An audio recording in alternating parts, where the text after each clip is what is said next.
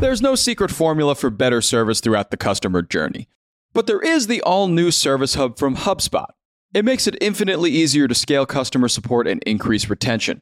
By bringing service and support together in one powerful platform, you can deliver the best experiences for your customers and your teams. Free up time for your reps to focus on complex issues with an AI powered help desk. Proactively drive retention with customer health scores that help keep your business ahead, stopping churn in its tracks. And give your entire go to market team the data they need to operate as one unified, powerful front. Also, you can easily support, strengthen, and grow your customer base. Secrets out. HubSpot Service Hub is a game changer. Visit hubspot.com/service to do more for your customers today.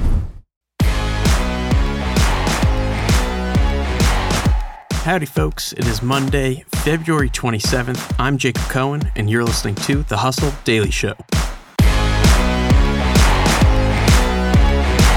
So, today we're talking about the future of the movie theater business. Screens are disappearing, but it's not necessarily a bad thing, and we'll get into that. But first, let's take a quick look at what else is going on in the world of business and tech. Let's get crack a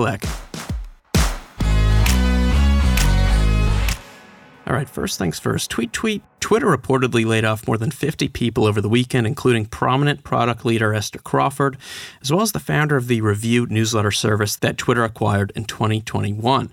Moving along, Amazon's looking to go faster and faster and faster. The company plans to expand to more than 150 same day delivery centers in the coming years, up from around 45 in 2019. These centers focus on delivering the top 100,000 items on the site and will certainly be useful for many people, albeit expensive for the company to operate.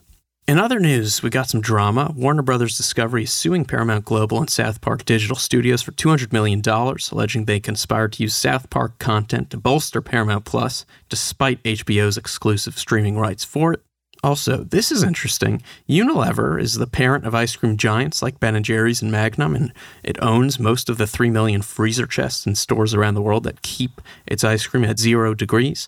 These chests, though, make up around 10% of the company's carbon footprint, and now it's testing product performance at 10 degrees Fahrenheit, which would reduce emission by 20 to 30%. Also, we've got some interesting numbers out from the Financial Times. Last year, more than $200 million in cryptocurrency was raised for pro Ukraine causes, and of that, more than 80 million was distributed directly to the Ukrainian government.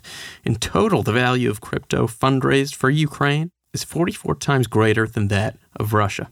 And lastly, before we get to the main story, Post Holdings is introducing Sweet Dreams, a bedtime cereal designed to promote melatonin production. Listen, a lot of people out there like cereal. A lot of people out there like bedtime snacks. I think this is a match made in heaven. All right, so like I said earlier, movie theater screens are kind of disappearing. The 30 screen megaplex we've come to know and love uh, is kind of on the way out, and smaller theaters, something like 12 to 16 screens, are on the way in.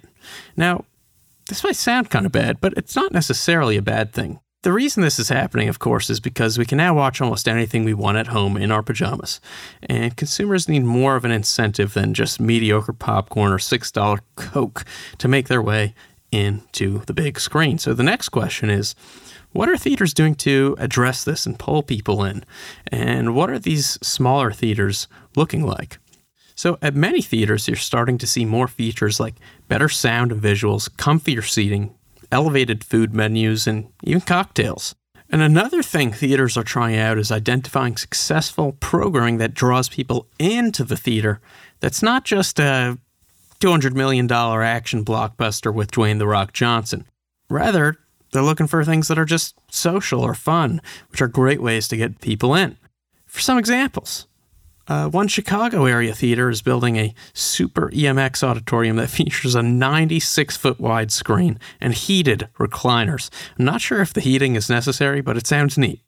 We've also got warehouse cinemas, which sold almost 1,400 $5 tickets to a pajamas and popcorn screening for 1988's The Land Before Time. There was another theater that held a Magic Mike screening with scantily clad butlers serving Prosecco. How about that? Meanwhile, Secret Cinema, which is known for its immersive screenings, was acquired last year for more than $100 million by TodayTix Groups to expand their offerings. And Alamo Drafthouse's Cocaine Bear party featured an agility course and themed food. And by the way, this past weekend, Cocaine Bear earned a $28.4 million opening on a $35 million budget, which was considered an awesome success. Long story short, in 2022, 15% of domestic ticket sales were for premium screenings, and it's only set to rise. The interesting thing is, it's kind of like malls. In trying to compete with online shopping or media, adding elevated food or experiential shoppertainment offerings doesn't always help, but it can help a lot. Data tracking service Placer AI found visits to a Pennsylvania mall in 2021 increased more than 30% compared to 2018 after it turned a Sears into a casino, for instance. Now, of course, you don't want to take immersive experiences too literally. A recent 25th anniversary screening of Titanic in Rio de Janeiro went viral after the theater flooded during the screening.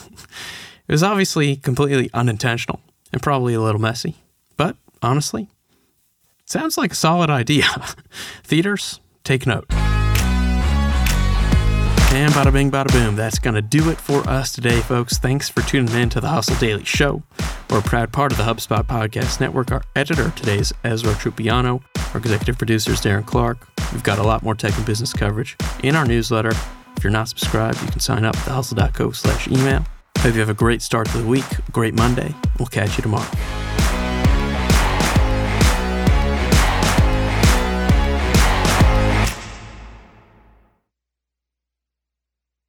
Hey, everybody, I got a great podcast to tell you about. It's called Truth, Lies, and Work, and it's brought to you by the HubSpot Podcast Network, the audio destination for business professionals.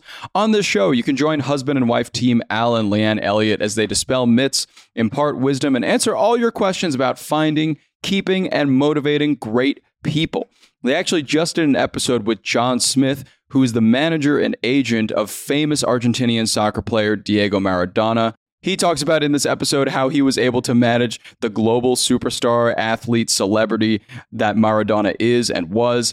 It's a great listen. You better get out there and check it out. And you can listen to Truth, Lies, and Work wherever you get your podcasts.